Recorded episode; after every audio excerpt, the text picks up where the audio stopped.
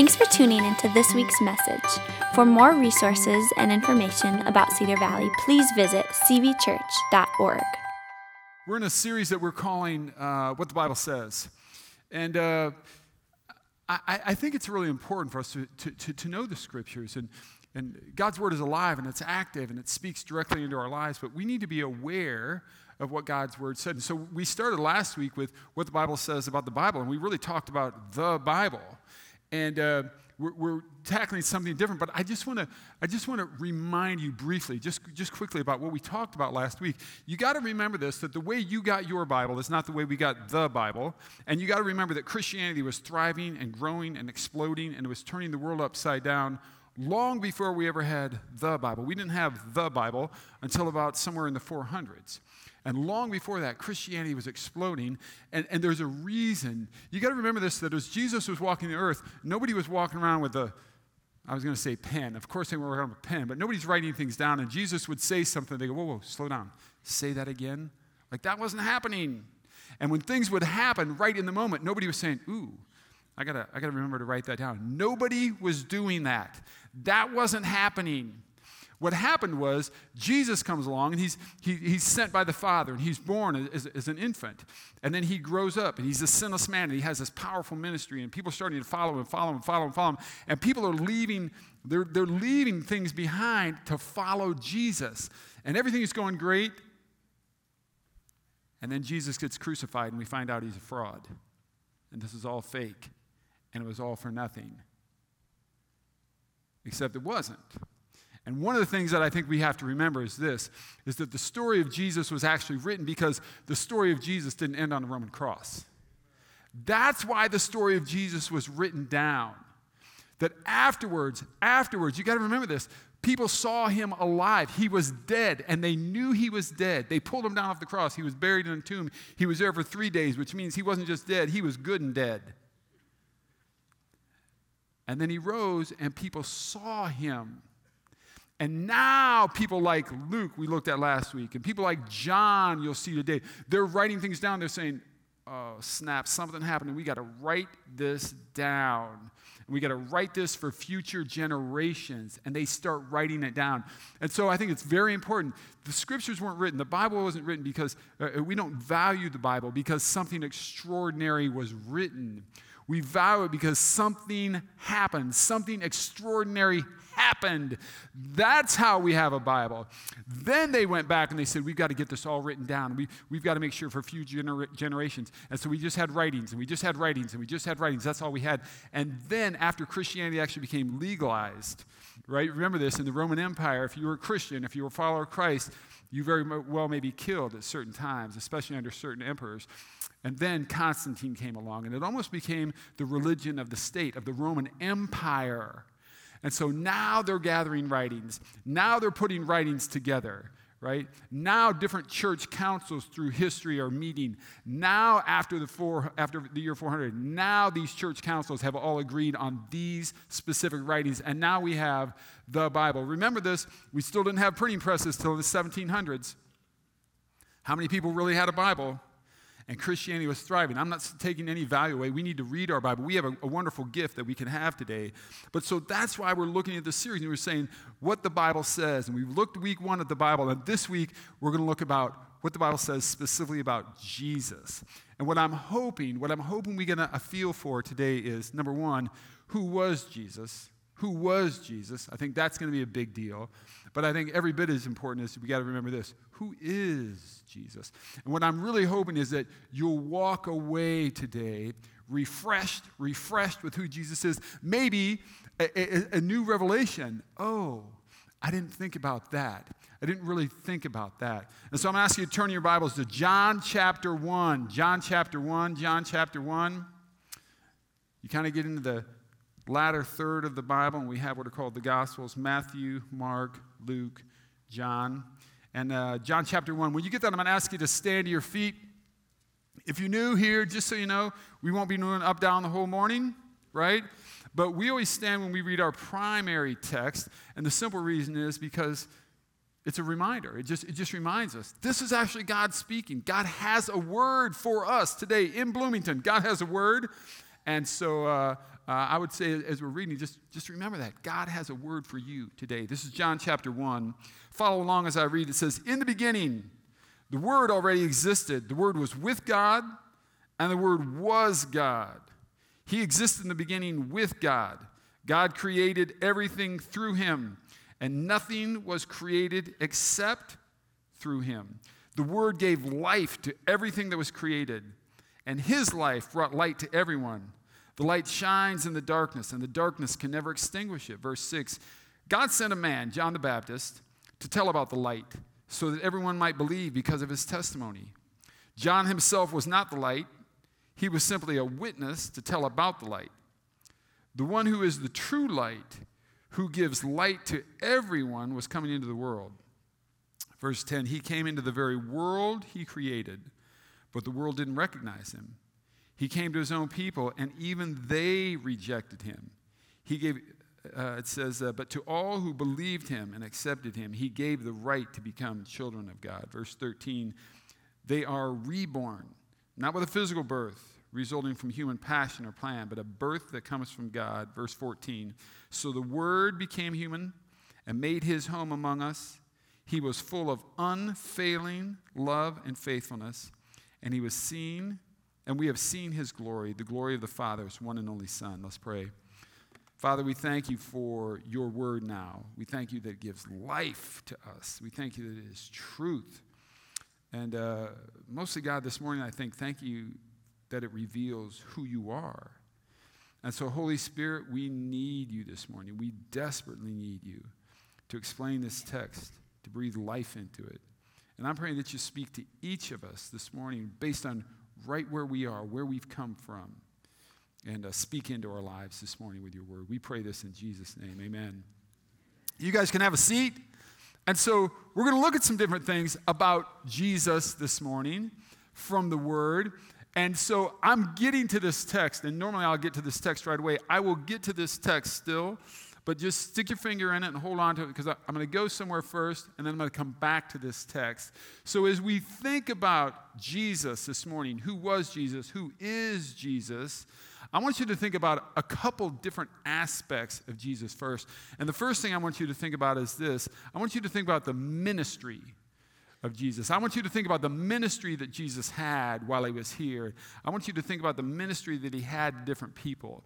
John Mark is probably the youngest of the gospel writers. Uh, John Mark was not an eyewitness to Jesus. He's, he was not a disciple. He may have witnessed some things, but he was not one of the disciples. But we think the Gospel of Mark was dictated to John Mark by the Apostle Peter.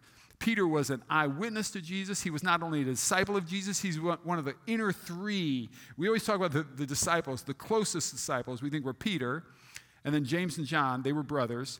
That's the inner circle, kind of. And Peter was one of those. He was there, he saw everything. Now he becomes a traveling partner of John Mark and he's in prison, and he's probably talking to John Mark, and they're saying, We got to get this stuff written down. And so Peter is dictating things to John Mark. And in this passage, he's, he's kind of explaining Jesus' ministry. So this is from Mark's gospel. It's Mark chapter 2, and it says this. But when the teachers of religious law, who were the Pharisees, we know that term Pharisees, they were, they, were the very, I, I don't say this in a good way, they were very religious. Follow the rules, everybody. And so when the teachers of the law, religious law, who were Pharisees, when they saw Jesus eating with tax collectors, P.S., if you, if, if you knew, we, we talk about this a lot. The tax collectors were just hated by all Jews. They were Jewish tax collectors who worked for the Roman government, right, oppressing Jews. And they were, and they were stealing money basically from the Jews. And it said when they saw Jesus and he's eating with these terrible tax collectors and other kinds of sinners, they asked his disciples, Why does he eat with such scum? Now just stop for a minute. You know we got a problem when religious professionals are calling those people, first of all, they're those people, and they're actually calling them scum. Like this is a problem. But he, he, they asked the disciples, Why does Jesus eat with all the terrible people? Why does he do that? The text goes on and says, When Jesus heard this, he can hear it, he told them, Listen, healthy people don't need a doctor, sick people do. Like, that makes sense, right? I mean, I know we go to the doctor for checkups, but the last time you were feeling really awesome and you were feeling great, you didn't say yourself, I better run off to the doctor. No, doctors are, for, are generally for sick people. And then Jesus goes on and he says, I have come. The purpose of my ministry is to call not those who, and these words are interesting to me, not those who think they're righteous, but those people who know they're sinners. Jesus is saying, that was the whole purpose of my ministry. I came for people who get it. They know they're sinners. Now, I don't know if this resonates with you, but I will tell you this on a very personal level that stuff resonates with me, and that stuff ministers to me. Because I was one of those. Like, if you're here this morning, you go, ah, I don't know if Jesus, I don't know what Jesus would say to me. I don't know if Jesus is interested in me. In, in, in me. I'm, I'm one of those. You're exactly who Jesus came for. You and I, we're the people that Jesus actually came for. That speaks to me. Think about, think about the people that Jesus ministered to just for a minute. Jesus healed blind people. All of a sudden they could see. Jesus healed deaf ears, like people who could not hear. Jesus healed them. Jesus caused paralyzed and lame people to walk. Jesus caused people who were mute, who could not speak, all of a sudden they could speak because Jesus ministered to them, because he served them. Jesus cast demons out of people. Now just stop for a minute. Look at all these categories. You with me? All of these categories in the ancient world were people who were said to be cursed by God. So if you couldn't walk, if you were paralyzed, you know why you were paralyzed? Because you were cursed by God. If you were born that way, you were born under a curse. If you became that way, it's because God was cursing you. If you couldn't see, if you were blind and you were born that way, it's because you were born under a curse. If you became blind, it's because you were being cursed. All of these people are people who are supposed to be cursed by God. Notice that that's who Jesus ministers to. Jesus did several other things. One of the things that Jesus did is he cast demons out of people right? I mean, like people who were, oh, they're terrible. They're, they've got a demon. And what's really interesting to me about the miracles of Jesus is that, think about this for a minute, Jesus' detractors never denied that he did these miracles. Is that an interesting thought? The people who hated Jesus, who said he's absolutely not God, they never denied it. Watch this. Watch what's recorded in the scripture. There's a time where a demon possessed man, he's blind. He's demon possessed, he's blind, and he can't speak either. And he's brought to Jesus. This guy is demon possessed, he's blind, and he can't speak. And so naturally, people are bringing him to Jesus because they're hearing about the miracles that Jesus is performing. And it says, Jesus heals the man. And so now he could both speak and see. Jesus casts the demon out and he completely heals him. And now this is a guy that everyone would have known was demon possessed. And now this guy can speak. And now this guy can, can see, right? That's interesting to me. And when the Pharisees heard about this miracle, they said, No wonder he can cast out demons. He gets his power from Satan, the prince of demons. Nobody's denying that he did it, they're just ticked that he did. That's very interesting. His detractors don't even deny that Jesus can do these miracles. Here's another example for you.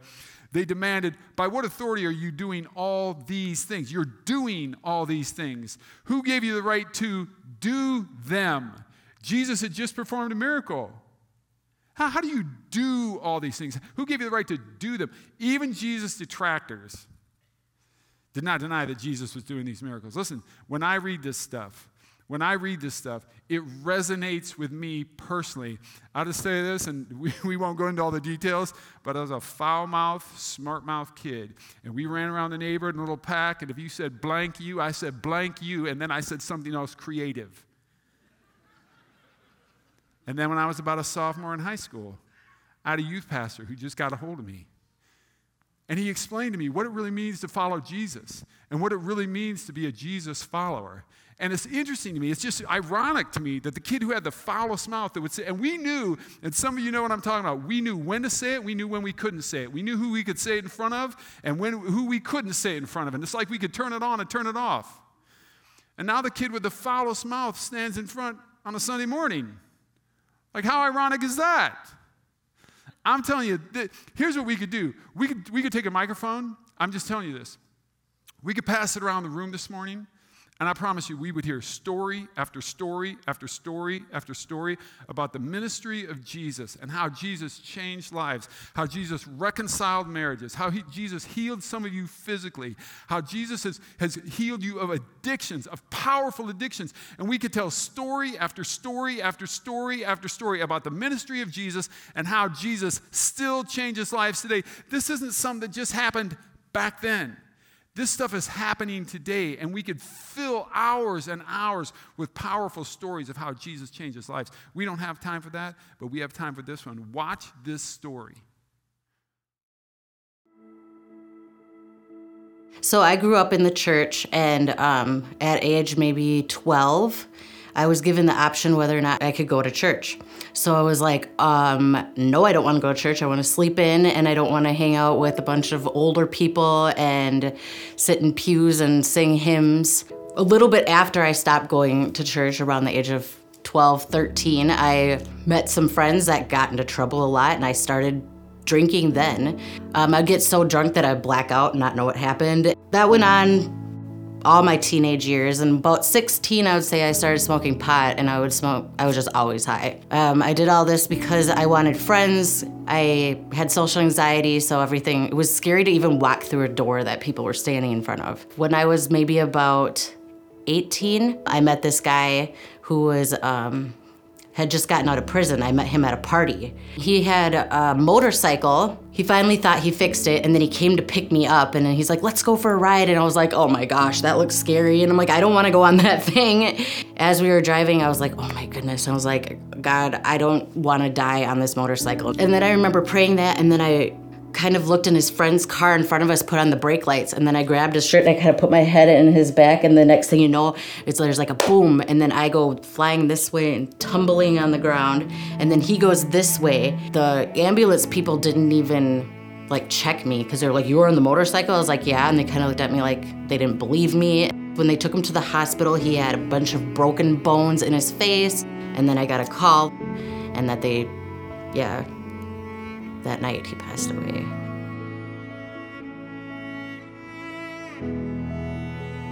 Shortly after that, I started. I mean, I still kind of, because I was like addicted to the drinking and stuff, I still kind of drink a little bit after that. Um, I started going to Alpha, and then slowly, but eventually I just stopped drinking. I started going to church more and felt closer to God. What made me want to get so close to Him is like He gave me this gift. Like, I survived the motorcycle accident and my boyfriend didn't and I was and it was very clear that I was going down a destructive wrong path. I just what made me want to know him more. I just felt really close to him and it was an actual relationship rather than just oh I go to church. Um, through a friend at work, I met my husband and we got married and we had four kids. I never thought that I would have the life of a married, stay at home mom. It just never dawned on me. I, if you would have told me that when I was younger, I would have looked at you like you were crazy and been like, that's not happening. That's not true. So now that I've experienced what I went through with anxiety and social anxiety, um, now I hope to raise better, godly children by if they start going down the same path as me, I can be like, hey, this is what happened to me, and set them on the right course and tell them to lean on God all the time.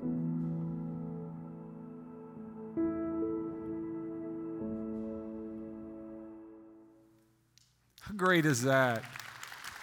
I, I mean, it's like God takes something that's just broken and it just seems like a train wreck. And then he turns that in, and Ran and Jesse go here and they volunteer in Tiny Valley. And I'm like, yeah, raising godly kids. We're, we're for that, right? We're, yeah, we're for that. We think that's awesome. Like, that's what our God does. And so maybe you're here this morning and, and you kind of go, I don't know if Jesus could ever love me. I don't know if God could ever love me. I mean, I've done some crazy things and I've lived a crazy life. And I'm just saying, man, that's who Jesus came for. That's the whole reason he came for. It's for people who, who had these lives that were train wrecks at times, and he's still doing miracles today. And so I would just say, man, when you think about Jesus, number one, think about, think about the ministry that Jesus had. But I would say there's a second thing you should think about, and that's you you should actually think about the resurrection of Jesus. So let me say that again, because that's an odd thing. I think you should actually think about the resurrection of Jesus. The fact that he rose from the dead. Not say this again because we said it before at the very beginning. Man, the story of Jesus is written down because it didn't end on a cross. It wasn't just the death of Jesus. We talk about the resurrection of Jesus. And this is again recorded in the scripture, like afterwards. They, they went back and they wrote about it. This was what happened. And, and uh, so, writing about after the death of Jesus. Remember that after the death of Jesus, all you had was a lot of disillusioned disciples and you had some heartbroken women. And even though he had talked about the fact that he was going to raise from the dead, people weren't too sure. They were heartbroken, man. It's over. It's over. If the, if, if the story ends with the death of Jesus, just remember this there's no Christianity, there's no Christians, there's no Bible, there's no nothing. Because it's just another death. We have a lot of those.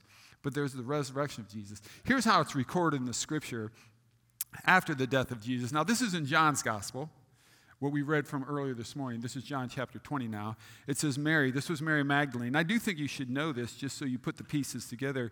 Mary Magdalene was uh, a demon possessed woman, and she had had many demons, it was said, and uh, Jesus cast the demons out of her and changed her life. Some, some believe that she was a prostitute. That's very possible. We don't know that for a fact, but she certainly was a demon possessed woman right? And now she's standing outside the tomb where Jesus had been buried. And she's crying and she's weeping. And she stoops down and she looks in, and the scripture says she te- sees two angels. It says one is standing where the head of Jesus would have been, had he still been there, although he was gone. And one was standing at the feet of Jesus, if, where, where he would be if, if he were still there. And he wasn't. And so one of the angels looks up and speaks to Mary and says, Dear woman, why are you crying? And she says, Well, they've taken away. Now, isn't this interesting? She says, someone who's very close to Jesus, she doesn't say, Well, he's gone because he rose from the dead. She actually doesn't say that. She's not even thinking that, even though he said it a million times. She said, Well, they, they must have taken him away. They must have taken the body. And I don't know where they've put him. Where, where did they put his body? Because it's the farthest thing from her mind, even though Jesus has said it, is that she, he's actually risen from the dead. And so she turns and she walks away from there, and now, now she's walking out away from the tomb, right? And she sees someone there. And this person speaks to her and says, Dear woman, why are you crying? Jesus asked her, the resurrected Jesus. And who are you looking for? She has no idea that it's Jesus. Even though he said that he's going to do it, it's still not on their minds. I just think that's comical to me, and we'd probably be in the same boat. And so Mary still doesn't know who he is. She says, Sir, if you've taken him away, because he didn't raise from the dead, if you've taken him away, tell me, where, where did you put him? And I'll go and get him. And then this would be a scene out of a movie because I just love the way this happens because she's, she's kind of, you know, just looking down maybe and he speaks, he's talking with her. And then all of a sudden he says, Mary. And you know those voices that when they say your name, you just know who it is. Did your mom use your middle name? Y'all were bad. You were because that's the only time that gets used. You know, my mom would say, Neil J. Right? And he just says to her, he just goes, Mary. She just knew. She just knew. She turns to him and she cries out, Rabboni, Rabbi, teacher, master. She absolutely 100% knew that this was Jesus. Like, I just think that's interesting, right? It's the resurrection of Jesus. It's the resurrection of Jesus. Now, listen, I'll just tell you, there, there's some other theories out there, and you, you, have probably heard some of those. You should be aware of them. Many, many people have, have thought, well, the, the disciples just stole the body. The disciples stole the body and they just took it because, and, and, and there was a Roman plot to do that because you know that the resurrection of Jesus is just killing the Romans. They, have got more than they can deal with. At the Jewish temple, those religious people, the, the religious officials, it's killing them. The, all they got to do is find a body, and this whole thing is over. And Kimmy and I, we say this all the time. If, because they've found like archaeological remains of Noah's ark, which was way before this, and we say this all the time. If there's ever a report and they find the body of Jesus, we won't be here anymore. Our Saturday mornings will be at Caribou. Like, that's probably what we'll do. Yeah, we have our favorite coffee shop, right? But why would we come here? Why would we come here if there's not truly resurrection? And so this idea that, well, they stole the body, they stole the body, that's a theory. That's a theory. Let me, let me just speak to that really quickly. First, we know this. We, we know that that, in, in all likelihood, absolutely did not happen for this reason. We know that there was a large boulder rolled in front of the tomb. And so just even having a large boulder there is like, well, are we just going to roll? Like, that would take some real work and some real, right? And then not only about, but the boulder was sealed with a Roman seal, which would keep the rock in place, but also, and more importantly, is this if you break that Roman seal without Roman approval, you will be put to Roman death, right? And Roman death means this oh, you're going to die, and we're going to take our time. It's going to be slow. Like everybody knows that that would happen. But the third reason I say it's just a farce is because in front of the tomb was a Roman guard. A Roman guard, just because that's not our, our language that we use today, isn't one. It's not a Roman guard. It's a Roman guard, as in that would mean 16 armed and trained soldiers. They would all have be assigned to a six foot by six foot plot. That's how they spaced out, roughly six feet by six feet. And, and they're spread in front of the tomb. Do we really believe that 12 apostles could overthrow 16 armed and highly trained Roman soldiers. And the Roman soldiers know that when they're standing there, by the way, if anybody falls asleep, not only are you put to death, but all 16 are put to death. What are the odds that that would really happen? Uh, some of you would remember, raise your hand if you grew up in the 70s. Okay, just me, good. So, anyway, 1972, you might remember this, was Watergate. And if you weren't around, it was maybe the greatest political scandal that our country remembers. Watergate was where uh, some of the Republicans, uh, a handful of Republicans, uh, had this scheme and they and they bugged the Democratic National Committee's office, which is in Watergate. Watergate is in a specific area of Washington, D.C., and there's some apartment complexes and there's some office buildings. And the Democratic National Committee had their offices there, and they were bugged. Uh, to, in order to prepare and try to come up with some dirt from the election. And one of the guys who headed that, that up was a guy named Chuck Colson. Some of you remember that name. Chuck Colson was the self described henchman of President Nixon. And in Washington, he was known as uh, Nixon's guy for dirty tricks. And uh, so, Watergate, which, remember how tough Watergate was? Because, man, when you're a kid and you're in like second or third grade, all you want to do is come home from school and watch Gilligan's Island, and Watergate is on. That's how tough it was on the country. You couldn't even watch Gilligan anymore. And it was on, we didn't have no CNN, we didn't have no Fox, right? It was just on network television all day, every day. And eventually, at the end of uh, Watergate, uh, Chuck Colson, along with a couple of men, were, were imprisoned. They were put in prison. Chuck Colson, as a result of being in prison and the prison ministry there, came to faith in Jesus. Served his prison time, and when he got out, and even in there, after he came to Jesus, he had ministry in prison. And then he got out, and Chuck Colson had a powerful ministry. He, he did some speaking and preaching, did a lot of writing. Chuck Colson has the most interesting statement about the resurrection that I've ever heard, and you'll, I think you'll be fascinated. This is, what, this is what Chuck Colson said. He said, I know the resurrection is a fact, and Watergate proved it to me. How? This is good stuff. He says, because 12 men testified that they'd seen Jesus raised from the dead, and then they proclaimed that truth for 40 years, never once denying it. Every one of them was beaten, tortured, stoned, and put in prison. And by the way, they were all killed. They were all killed. They would not have endured it if it weren't true.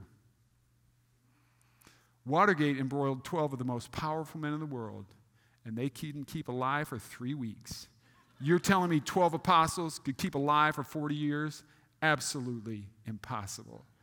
Now, when you think about Jesus, you better think about the ministry that Jesus had, and then you got to stop and you got to think about the resurrection and the reality of the resurrection. But there's a third thing that I want you to think about this morning. We'll get into our text because I think this is really important. And again, maybe this will be a refresher for some of you, a reminder for some of you, but I'm hoping that some of you just go, okay, hadn't really thought about that. I want you to think about the deity of Jesus, the theos, the godness of Jesus. Now, look in your text, John chapter 1. We'll just work our way quickly through this. The text says this In the beginning, the Word. Now, if, if I have my Bible, I've had a paper Bible out, I'd underline, I'd circle, I'd highlight the word Word. And I want you to notice that it is capitalized. All translators capitalize it. This says, In the beginning, the Word already, it already existed, meaning it's eternal. This Word, whatever that is, was with God, and the Word was God. Now, this word, word, is very important. It's a very important word. You need to understand this. It's the Greek word logos, and it literally means the expression of. It's where we get our word logo. The logo is the expression of. It brings to mind instantly. It causes you to think of this, right? So let me just flash some quick pictures. You just tell me, first thing that comes to your mind, what do you say?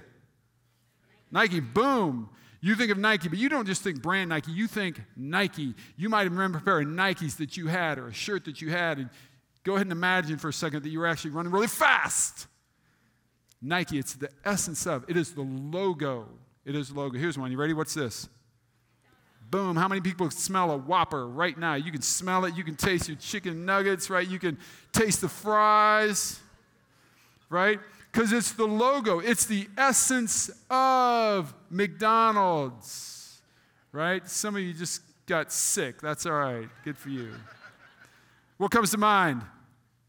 Apple. And you say, well, of course it's an apple, but that, that little bite out of it, that didn't make you think of an apple like you were in an apple orchard. It made you think of your phone. It think, made you think of, of your laptop or of your computer. You've got a MacBook. It made you think of, uh, uh, uh, of, of an iPod, right? Because it's the logo. It's the essence of Apple. It was the essence of McDonald's. It was the essence of Nike.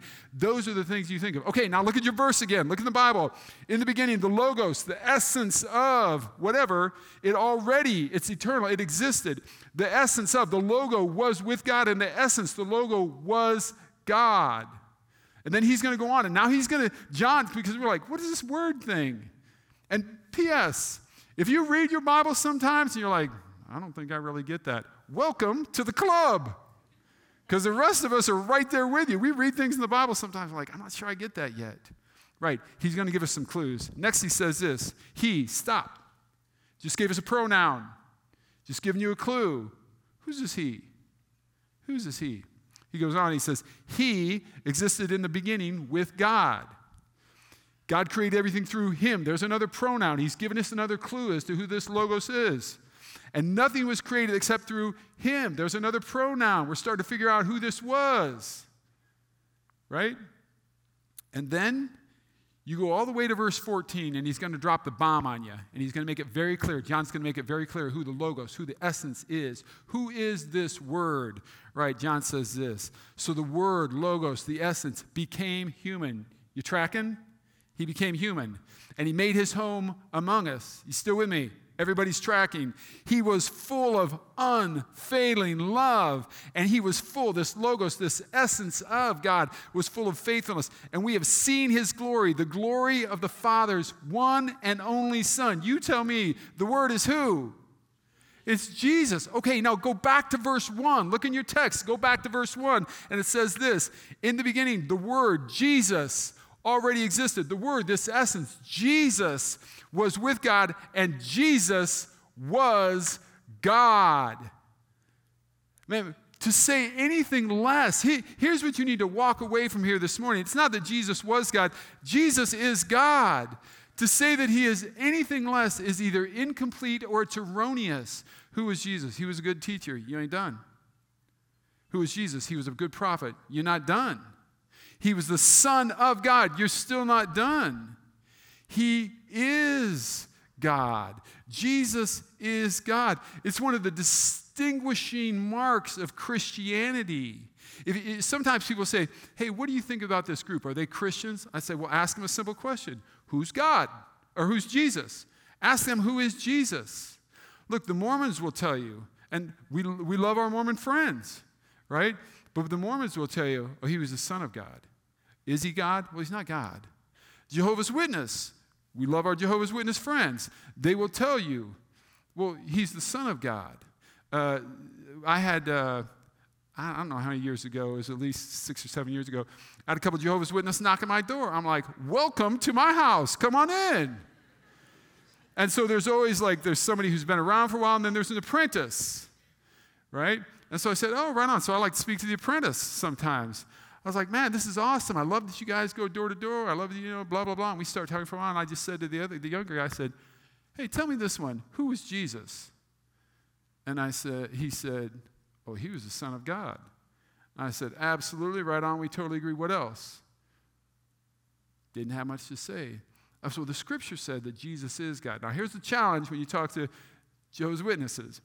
They have their own translation of the Bible, very similar to ours. And it says, In the beginning was the Word, and the Word was with God, and the Word was a God. So let me just tell you this no credible Greek scholar, a scholar in the Greek language, translates it that way. Nobody, nobody with any credibility as a Greek scholar will translate it that way. Greek scholar, and I'm talking about Christian, non Christian, non Christian Greek scholars, when they look at the original text, it all says, In the beginning was the Word, the Word was with God, and the Word was God. It's the hallmark of Christianity. Anything less, anything less is inaccurate. Jesus Christ is God. And so here's your big so what today. We always give a big so what. This is our bottom line. Jesus is only Jesus if Jesus is God.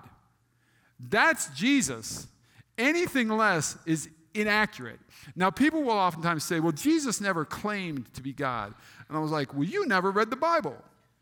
Because Jesus, over and over and over, Jesus claims to be God. Luke 25, John chapter 2, John chapter 8, John chapter, I mean, throughout, in Mark, Jesus claims, it's, it's just not always as obvious. So I'm going to show you one really quick.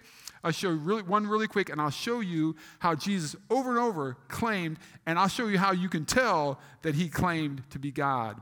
Uh, Jesus uh, is in a discussion in John chapter 8. He's in a discussion with people who supposedly were, believed in him. They, they, thought that he was perhaps the Messiah. They're, they're, thinking that. And Jesus is in this conversation with them, and, and uh, it, it's, a, it's a really interesting conversation. And at one point, he says, Well, look, those who truly believe in me, those who truly believe in me, like you, you would understand this. And, and they say, Well, we believe. And he says, No, no, no, no, no. You, you don't believe. You're not children of God. You're children of your father, the devil. Well, that doesn't go well generally when you say that. And they say, No, no, no, we're Abraham's children. We're Abraham's children. And uh, so, so they begin to have this, this, discussion about Abraham and being Abraham's father, uh, children, right? And Jesus says this He says, Your father Abraham rejoiced as he looked forward to my coming. And they're kind of like,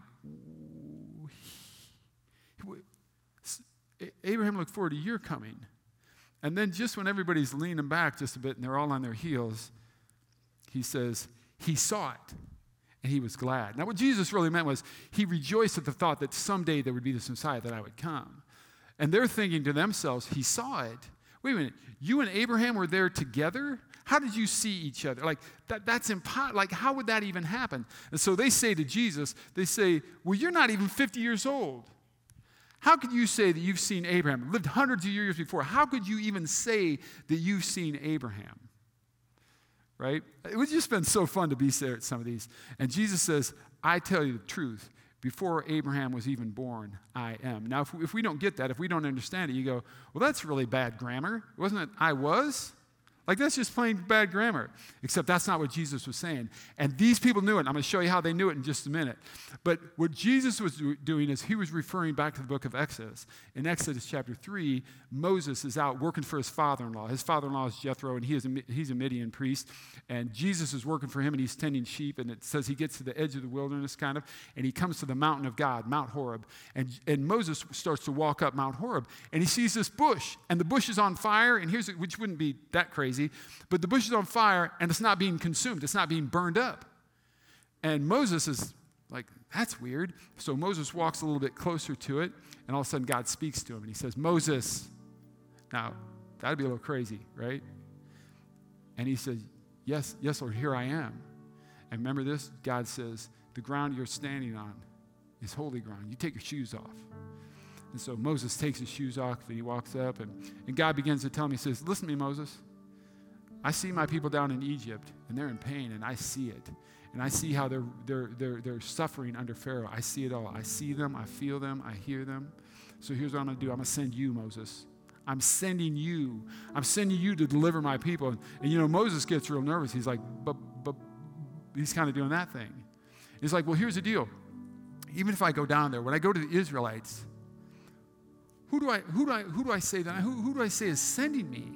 Who, who do I say that is sending me? God, like, what, what am I supposed to tell them? And God replies, and God tells him this God speaking of himself says, Listen, I am who I am. He's saying, I'm eternal. I'm eternal. Say this to the people of Israel I am has sent me to you. The eternal one has sent me to you. This I am is a reference to God saying, I am. Okay, now go back to our text. Look what Jesus said. I tell you the truth. Before Abraham even was, right? Before he was even born, I am.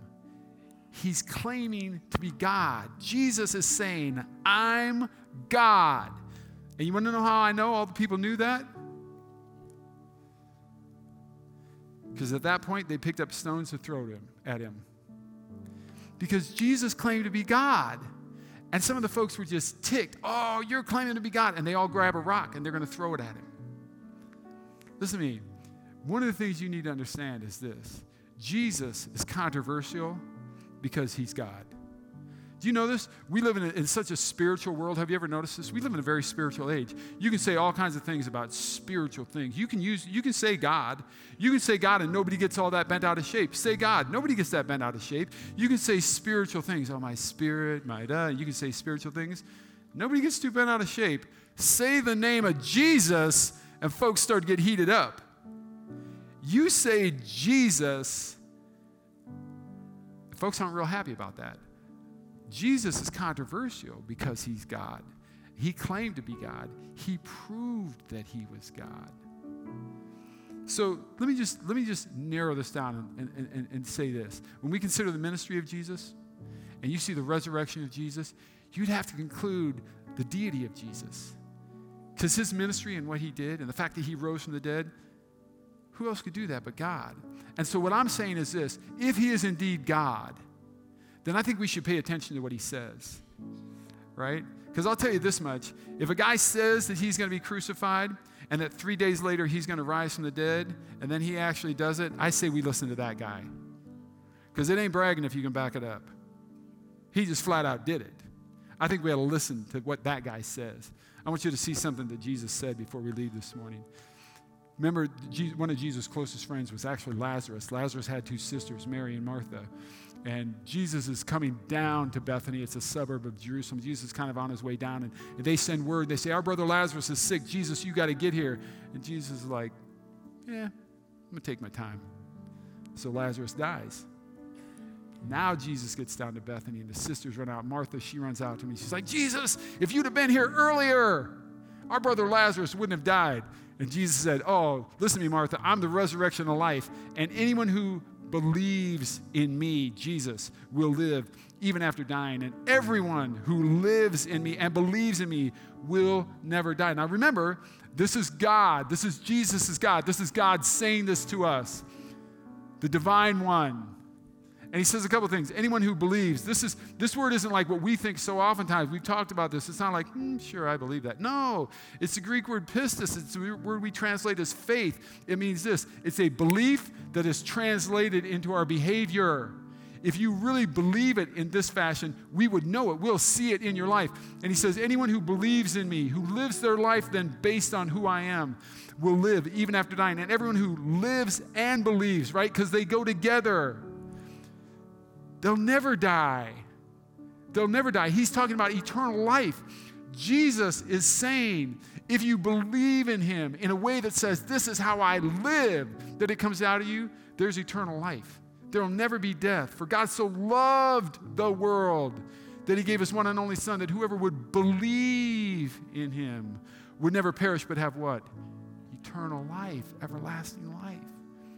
And I think we got to take this to heart because this isn't just some kook who said it. This is God Himself speaking to us. He's speaking to you. And I want to just point out two other words to you this morning because this may apply to some of you, and some of you, this, this may speak to you. But these words are really important to me.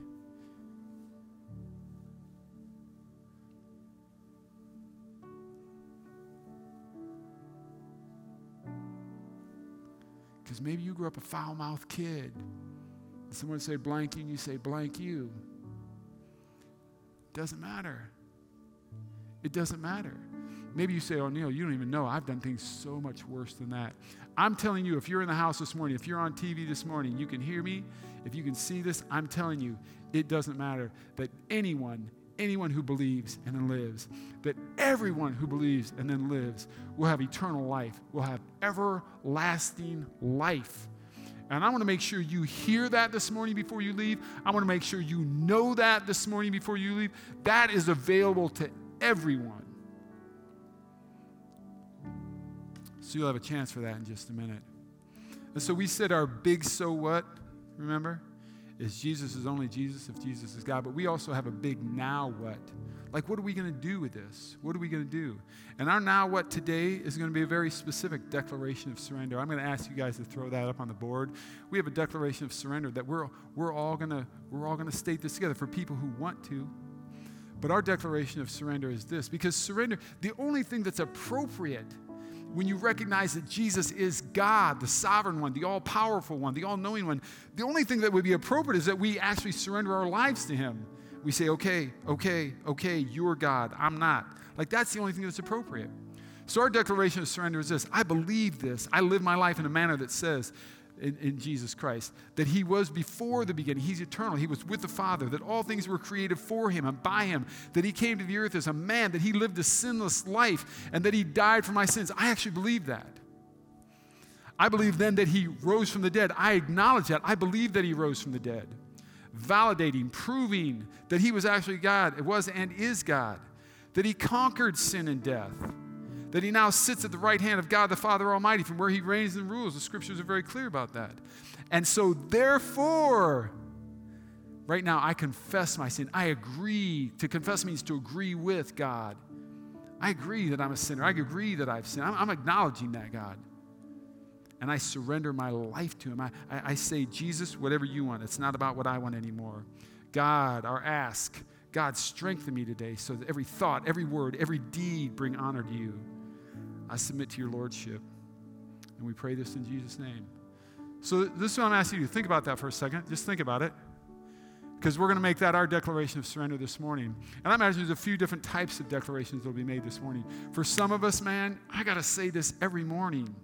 This is my life every day. This has got to be my life every day. This kind of surrender every day. And some of you would say, I live this every day, and I'm going to I'm going to make it again today. I'm going to make that surrender, that declaration of surrender again today. Some of you are going to say this, man. I got to make that declaration of surrender because I have been so far away from God. I've just been so far away. I've been showing up for church once in a while, but I've been so far away from God. And I've got to, I've got to drive a stake into the ground again today. And I've got to make this a claim today. And some of you, I think, may say this I didn't, I didn't expect this this morning. And I just kind of walked into church because somebody invited me, and I'm just kind of checking it out. But you know what? I'm ready. God has been revealing himself to me. You could do it for the very first time today. You could turn a page. It, it could be a whole new chapter for your life. So nobody has to. Nobody has to. But if you feel God leading you to do that for whatever of those reasons, I'm going to ask you to stand to your feet and we're going to make this declaration together.